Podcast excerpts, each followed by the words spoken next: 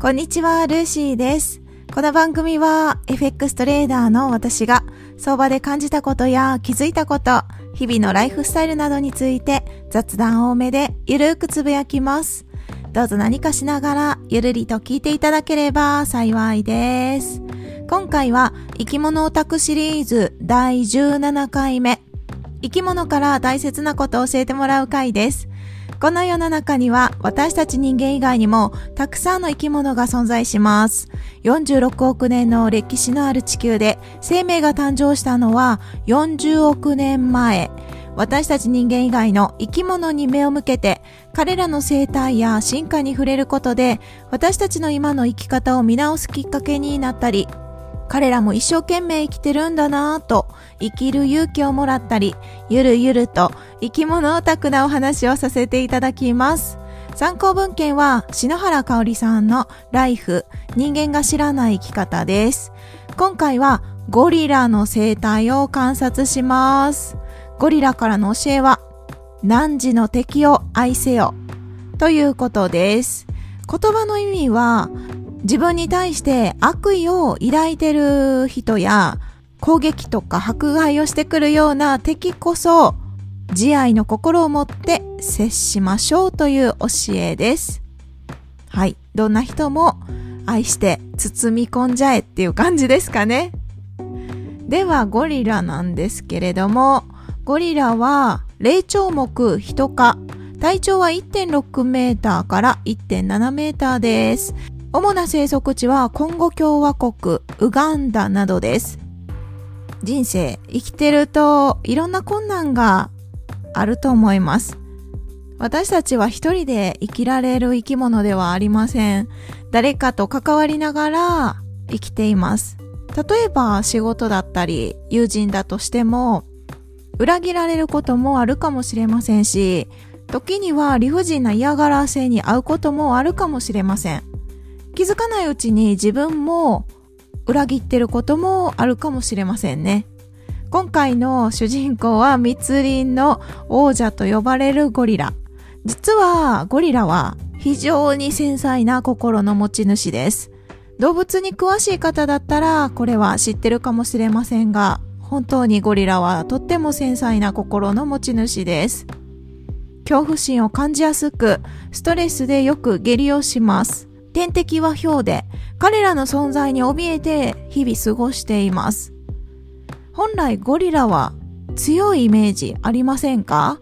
実際本当に強いんです。最高で600キロの握力を持っていて、リンゴとかだったら軽く握るだけで潰しちゃうと思いますし、体当たりしたら動物園の強化ガラスにひびを入れるほどの力を持ってます。とにかくゴリラは強いんです。力強いです。ところが力を持っていても仲間同士で争う時はまずは戦う前にドラミングで威嚇して無駄な争いを避けます。ドラミングというのは胸のあたりをポンポンポンと叩くアクションですね。自分から争いを仕向けるようなことはほとんどしません。というのも本来ゴリラは非常に優しい生き物です。海外の動物園ではゴリラの檻に落ちて意識を失った子供、ゴリラが助け出した事例がいくつか報告されています。私もそういう動画 YouTube で見たことがありますね。中には人間に育てられたゴリラのココ。ココという名前ですかね。ココは手話で自分の感情を表現することもできるそうなんです。ゴリラは本来強いですが、それでも力があっても仲間同士では無駄な争いを避ける。これってすごく賢い生き残るやり方だと思うんですね。わざわざ戦わなくっても違うやり方で自分の何でしょう、存在価値を表現するっていうことはできますよね。これは賢くないとできないんじゃないかなと思ったりします。ということで、ゴリラは本来は優しい生き物です。私たちも人生で生きてると人に傷つけられたり、人生のどん底にあるなって思うこともあるかもしれません。そんな時、対相手だったら、対人だったら、復讐を考えてしまうことも、もしかするとあるかもしれません。しかし、そんな時はぜひゴリラの優しさを思い出してほしいと思います。真の強さっていうのは、誰かに勝つことではないです。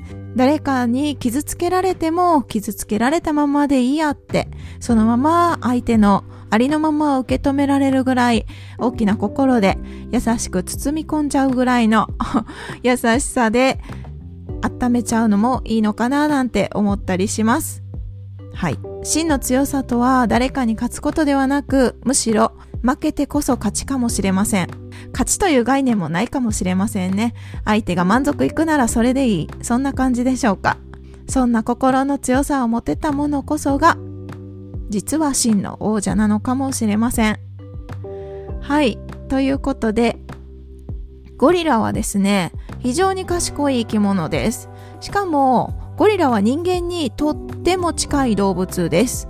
なんといっても分類が哺乳類、猿目、人科、人赤の仲間なんですね。遺伝子の違いで言えば2%以下で他の猿とゴリラっていう組み合わせと人間とゴリラっていう組み合わせだと人間とゴリラの方が圧倒的に近いそうなんです。ゴリラは人間と同じく相手の考えを予測して行動することができます。これができるのは猿の中でも類人猿と呼ばれるゴリラ、チンパンジー、ボノボ、オラウータンなどに限られます。ゴリラはほとんどの場合、単独のオスと複数のメス、子供たちで形成される一夫多妻制の群れを作って生きています。基本的に群れ同士で交流することはありませんけれども別の群れとは一応敵対っていう感じの形をとって距離を持ちながら極力争いは避けて平和に生きることを望んでるみたいなんですね。ただし唯一激しい争いが起きるのはメス同士をめぐった戦いだそうなんです。それでもメスがすんなり相手をこう選んじゃえば問題にはならないそうで、メスがどっちのオスを選ぼうかなって迷ってる時だけ自分の自分をですね、メあオスがですね、自分をよりよく見せるためにアピールするために、その時だけ争いに発展するそうです。そんな感じでゴリラは非常に賢くって周りの空気を読むようなそんな生き物です。とっても人間っぽいですね。だからこそ繊細なのかもしれません。ゴリラが類人猿の中でも特に理性的である種、ある証拠に類人猿の中で睾丸が最も小さいそうです。睾丸というのは男性の清掃のことですね。男性ホルモンや精子を生み出す場所、とっても大事な場所です。睾丸の大きさは繁殖の様式によって変わるそうなんですね。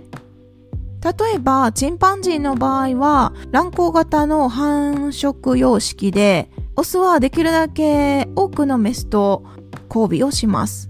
ゴリラの場合は、交尾に至るまでにオス同士で完全に決着つく、完全に決着をつけるため、一度夫婦になれば他のオスとコミュニケーションを取ることはありません。だから浮気というものは起きないんですね。はい。そのために睾丸を発達させる必要がなかったと考えられています。先ほどゴリラは一夫多妻制とお伝えしましたけれども、チンパンジーの場合は一夫多妻制どころかもっとっていう感じなんですかね。人間と人間は日本をはじめとした多くの国では一夫一妻制が採用されてますが中には今でも一夫多妻制を採用している国もあります生物学的に見ると類人猿たちはほとんどの場合一夫多妻制を採用してるみたいなんですねはいちょっと話は戻しますがこのように確実に自分の子供が誰かってわかる様式をとってるゴリラ。だからこそ良き父でもあるんですね。母親のゴリラは子供が離乳すると父親であるゴリラの前に子供を置いて立ち去ります。子供は初め不安がありますがすぐに兄弟たちと混じって遊び始めるそうなんです。父親は子供たちを見守りながら喧嘩をした時には仲裁に入ったり抱いたり遊んだりして子育てをします次第に子供たちは父親のゴリラを信頼して父親として認めるようになるそうです。そんな感じで成長したゴリラは大人になっても育ててくれた父親を追い出したり雑に扱ったりはしないそうなんですね。ゴリラのオスは子育てをすることによって生涯群れのリーダーとして君臨することができるそうです。まさに子育ての形、理想系だなって思ったりします。母親と父親とどちらも協力しながらそれぞれの役割がありながら子供といい感じにコミュニケーションを取れるっていう感じですかね。はい。ということで最後にゴリラの真似、ゴリラの豆知識を少しだけ。ドラミングという胸をポンポンポンと叩くアクションはグーではなくパーで叩くそうです。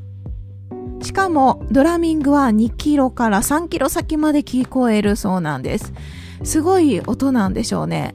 そしてゴリラはうんちを投げます。自分のうんちを投げます。それは実は怒ってるからではありません。求愛の行動です。そしてゴリラは全員 B 型です。はい。私も血液型 B 型なんですけれども、ゴリラに近いのでしょうか？非常に光栄です。嬉しいです。ということで、今回はゴリラの生態を観察しました。ゴリラからの教えは、汝の敵を愛せよということです。まさにこの言葉のごとく、自分のいいところも悪いところも磨いてくれるのはまさに厳しい言葉をかけてくれる人だなって思ったりします。はい。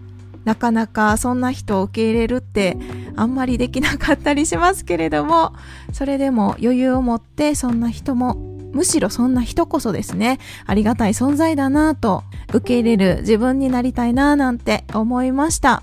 今日はこの辺で終わります。最後まで聞いていただきありがとうございます。それでは次回の配信でお会いしましょう。